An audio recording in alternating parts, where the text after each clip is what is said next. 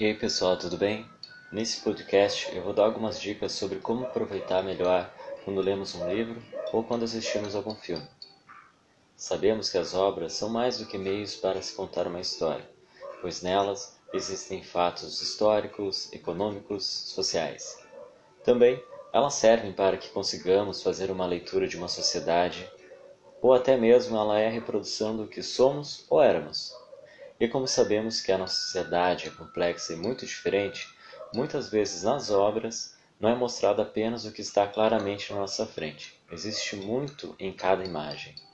Nesse sentido, há alguns elementos que não são de rápida interpretação, isto é, não conseguimos captar logo de primeira.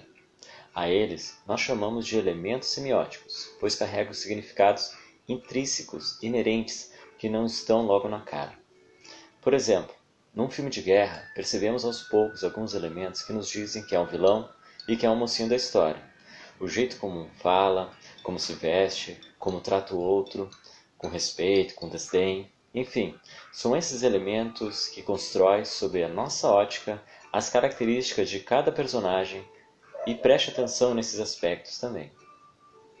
Outro ponto importante que faz muita diferença é saber o gênero da obra, pois ela conta qual vai ser a estrutura narrativa da história. O mesmo assunto pode ser contado por diversas formas.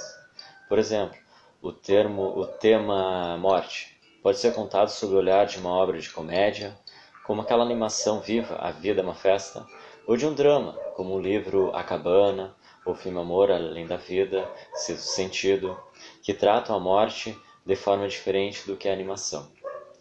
Quando soubermos que um filme é do gênero drama, nós já vamos saber que serão focados questões sensíveis, tratadas de maneira mais aprofundada, que vão utilizar recursos para emocionar, como uma cena mais demorada, envolvente, ou até músicas especiais para a situação.